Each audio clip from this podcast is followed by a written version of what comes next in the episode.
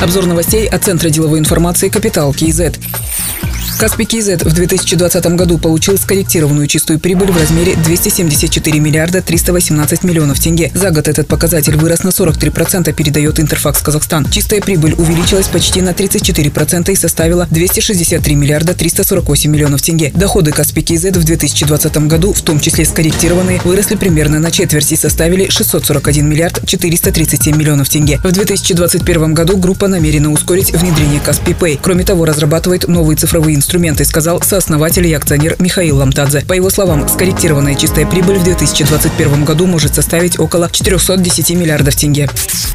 Социально-предпринимательская корпорация «Алматы» предлагает развивать киберспорт в рамках поддержки креативной индустрии. Об этом говорится в сообщении СПК на странице в Инстаграм. В частности, предлагают оказать помощь в решении вопроса кадрового дефицита, развитии инфраструктуры, сети компьютерных клубов и обучающих центров. Это могут быть совместные проекты через СПК, строительство киберарен, в которых также могут располагаться кибершколы. Кроме того, можно помочь в продвижении инвестиционного потенциала киберспорта. В Атырауской области планируют начать производство текстильного полипропилена и геосинтетики. Об этом стало известно на встрече главы области Махамбета Дусмухаметова с инвесторами из России. Стоимость проектов составит 3 миллиарда 600 миллионов тенге. Коммерческий директор российской компании «Ультраснаб» Олег Костылев рассказал, что уже закуплено два станка для казахстанского проекта, заказали производственные машины, подготовлена технико-экономическое обоснование проектов. Мощность цеха по производству геосинтетики составит 3 миллиона квадратных метров в год. Отметим, «Ультраснаб» производит в России свыше 40 видов геотекстильных материалов, которые применяют при строительстве зданий и дорог.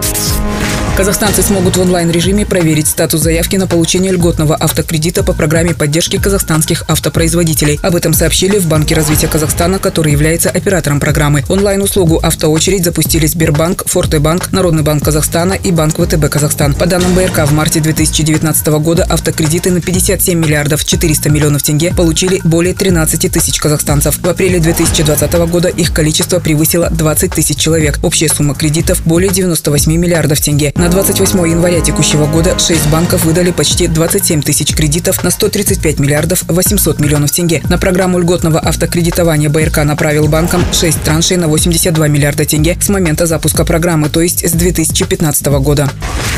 Вице-министром труда и социальной защиты населения назначен Ержан Биржанов. Он в разные годы работал в налоговом департаменте по Северо-Казахстанской области в Министерстве финансов администрации президента. Был заместителем председателя правления Республиканского центра КАС «Импекс». Затем работал в Комитете национальной безопасности. Занимал должность директора Государственной технической службы КНБ. С прошлого года был начальником департамента контроля и координации деятельности пограничной службы Комитета национальной безопасности. Председателем правления национальной компании «Казахинвест» назначен бывший министр национальной экономики Миржан Юсупов. Ему 41 год. Работал в группе компаний «Туркуаз», «Демир Казахстан Банке», фонде «Самрук Казна», компании «Казатомпром». С 2020 года был вице-министром национальной экономики. Другие новости об экономике, финансах и бизнес-истории казахстанцев читайте на Капитал Киезет.